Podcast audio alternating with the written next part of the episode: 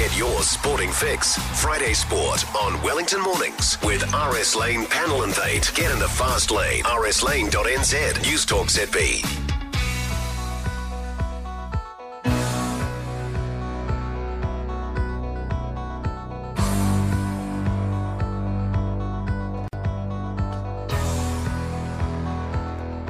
Welcome back.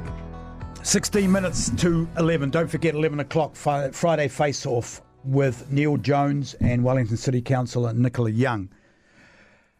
Firstly, welcome, Adam Cooper. Thanks, Nick. Good morning. Good morning. And we've got a special guest with us this morning, Tony Rogers, who is uh, a 1984 Olympic runner and Athletics New Ze- Athletics Wellington's GM. Good morning, Tony. Good morning, gentlemen. How are you today? We're great, thanks. How did you first hear the news about Sir Murray Halberg dying?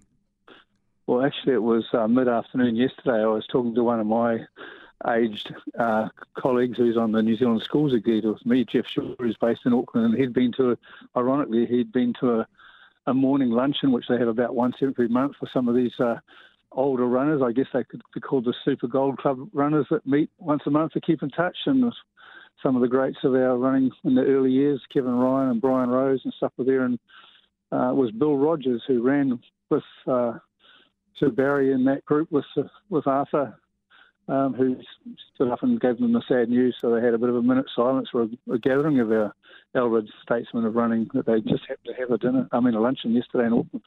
We all have a favourite story about people that we respect and admire within our sporting uh, fields. What's yours with Sir Murray Halberg? Well, the, the, the, memory that I will always treasure and always have done actually was um, when he came to Athens. Uh, to I was the team leader for the New Zealand team in Athens in 2004 for athletics, and uh, he came to visit the team for a few days, and, and as an ambassador, as he's done on a number of the Olympic uh, campaigns, and particularly spend time with the track and field athletes, of course. Um, and I offered and, and drove him and two other of the team members from um, the Athens village all the way down to Olympia to watch young Val Adams compete in her first Olympics at the in the shot put in the old Olympia Stadium in Olympia, which was about a four-hour drive from the Athens village. And so we spent a four-hour journey there and back, uh, listening to some great stories with Sir Murray, and that was with Craig Barrett, our famous distance walker, and um, Stu Farquhar, the javelin thrower from, from the Waikato. So that was that will probably always go down as one of my great memories with um, Murray. But yeah, a great man.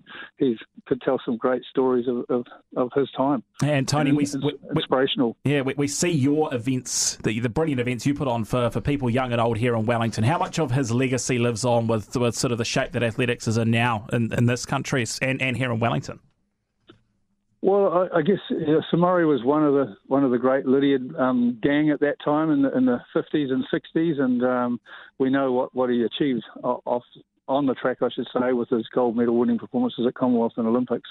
Uh, and you know, he's still um, kept in touch with um, all of all of those older statesmen, if you like, of our sport, and to keep the sport going today. I mean, we have one of his great mates. As, as the patron of New Zealand secondary schools athletics. and That's Barry Magee, a marathon runner, uh, and I'll be seeing him next week. And and, um, and so I know, I know he'll be um, sadly disappointed to have lost one of his great mates. But yeah, the, the, the Lydiard boys' legacy lives on across our distance fraternity. Many of them have been involved in um, inspiring our younger generation with great um, words of wisdom and talks, and I know that's what um, Murray was really good at. He he gave you this air of confidence and and and and, and positivity, and but but calmness as well whenever he spoke to groups of athletes. And that was what was one of the great things about when he'd come into the Olympic team situations. He gave athletes confidence, and it was great to hear my mate Rod Dixon even say that last night when he spoke to them in, in Munich before Did, he ran his races. Didn't Rod Dixon look good last night? I got a fright when I saw him. By God, he looks good. Can I tell you, Tony, my two quick stories that I love? Firstly, when he got knighted, he was working in a hardware shop and and the TV cameras all arrived, and he's just working in a hardware shop, and he says, "I'll be Sir Murray today." Tomorrow, I'm back to Murray. Very humble, ordinary bloke. And the next story is Arthur Lydiard walking out of the hotel with him and Peter Snell. And he, he looked at them both and he said, Peter is going to win the 1500 gold, then you're going to win the 5000 gold. And that same day, one after the other, and he was dead right. Yeah, well, Arthur was definitely great at giving those guys that kind of confidence, which which the likes of Murray was able to carry on because, um, you know, if you'd done the work, they believed that you could you could perform. And uh, yeah, it was they, they're great stories, and there's many stories that um, the old gentlemen of our sport will be, and I can put myself in that bracket, will be telling of, of their association with Murray over the over the next few weeks, I'm sure. But yeah, very sad day yesterday, but um, yeah, I was obviously honoured to be um, involved with him a, a, little bit from afar because not being an Aucklander, but um, on some occasions, and yeah, the legacy leaves across track and field is great, but it's probably even greater across the sport fraternity of New Zealand with the, the Halberg Awards and the, what he does with the foundation. Yeah, and Tony, obviously, you know, 5,000 metres all those years ago, 1960, and I know he'd, he'd, had an attempt at the previous Olympics to that as well. How much harder was it for the athletes back then to prepare a campaign? There was no high performance sport New Zealand to dish out funding or be based in these amazing centres overseas, was it? How much different was the scene back then? Yeah, well, the travel was the hardest factor, wasn't it? Because you know, getting getting to and from um, places like Europe and in, in, the 50s and 60s uh, was was really really tough, and um, that that was probably the, the, the, one of the greatest things. And I remember Sir Murray saying about some of those aspects of the village that the athletes had in Athens compared to what they had in Rome. And you know, obviously Rome was a special stadium, and and uh, and it still is. It's uh, still fairly well intact there, with particularly the old warm-up track, which has got all the lovely statues around it. But yeah, um, travel was a big factor. Support money-wise was tough, of course, and, and then of course, like everyone, including myself, they were all full time in a full time job, job, and they're back yeah. here in New Zealand in their preparation, clocking up the miles to run uh, under the Lydiard training system. Thanks, Tony. Really appreciate you coming on and sharing your thoughts, and uh, our thoughts are with you. I know you've lost someone that you'll have a lot of respect and, and love for, so appreciate you coming on and, and chatting to me and Coops about it. Uh, that's uh, Athletics Wellington's GM and Olympic runner Tony Rogers. Um, Halberg Awards, we, we can't finish the segment without mm. talking in the magnitude and the fact of athletes with disabilities yeah, because and, that's his big thing. And that's why they're there. I mean, I think most people day to day know the Halbergs is where we recognise our top sports people, uh, you know, from, from their achievements. But, you know, the crux of the awards and that trust are supporting, you know, dis- disabled athletes. And you just had to look at the, the Paralympics last year and, and other events that our Paralympians take part in year in, year out, just as to how successful they are and how much that, um, you know, how much that trust and that organisation and, and the legacy of Sir Murray Halberg has helped them out. So it's very special. And isn't it cool for people like, say, my generation, Nick, because I'm a lot younger than you. And Oh, thanks. Uh, well, you were probably alive in 1960, weren't you?